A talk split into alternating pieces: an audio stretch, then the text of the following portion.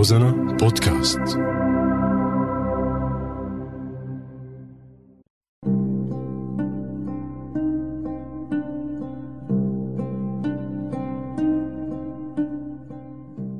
بعدك على بالي.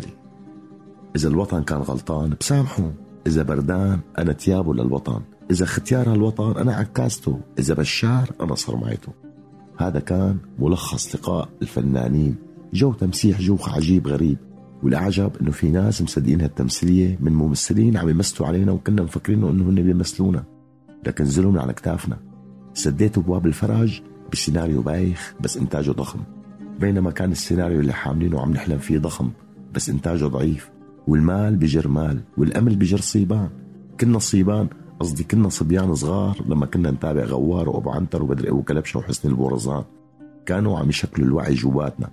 كلهم كانوا طيبين إلا واحد كان الشرير الظريف.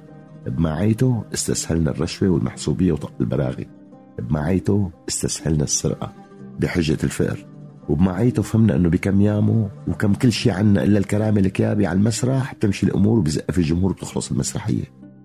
بمعيته فهمنا إنه المسرح لعبة ما عاد مدرسة. ويا حواجبه يا عيونه حط البوط العسكري فوق راسه وساق مع السكاكين. وذبح بمواقفه آلاف المساكين بدون ما يغمض له جفن أو ترجف له عين. وبأي عين عم تحكي عن الحرية وانت طالبتنا نضل عبيد.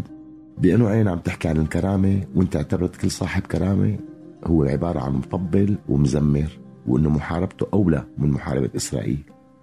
الله يرحم نهاد قلعي ومحمد الماغوط كان في طفيلي عم يتسلق على إبداعاته الإنسانية ليصبها بمصالحه الدنيوية. والناس بتفهم وبتميز وبتعرف مين الفنان ومين اللقلوق وبعدك على بالي.